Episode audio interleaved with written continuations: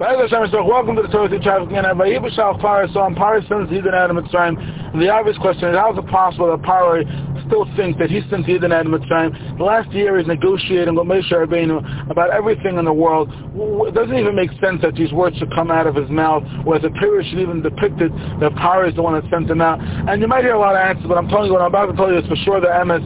Right? When a person's driving a car, you need to be in control of the steering wheel. If a person's drunk, if a person's drunk, he's impaired. Impaired driving is drunk driving. And nobody ever wants to drive drunk. So a person is texting while he's driving. He's not in control of the steering wheel. Yet the last three, four days, anybody who's been driving on this side of the country knows, right, that if you don't drive very carefully, I was driving for two minutes on Friday.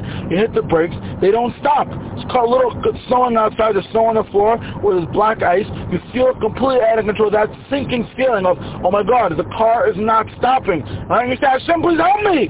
That frightening feeling, that's a moment of emuna, right? But the second later, you go right back to where you started. You feel, I'm in control of the steering wheel. That's what happened to Paro. He went through very hard training for a year. But the second it came down to it, he didn't go that Mitzrayim, he's like us. I mean, we're like him. We're all like that. We all have that feeling. We want to be in control. We have to let go. And it's good feeling with it. It's not just, not just mussar to know, oh, you don't really have emunah. I'm not trying to say you don't have emunah. I'm trying to say to first step out of the, step out of the driver's seat and realize Hashem is in control. And you're basically just drunk driving. Have a great day.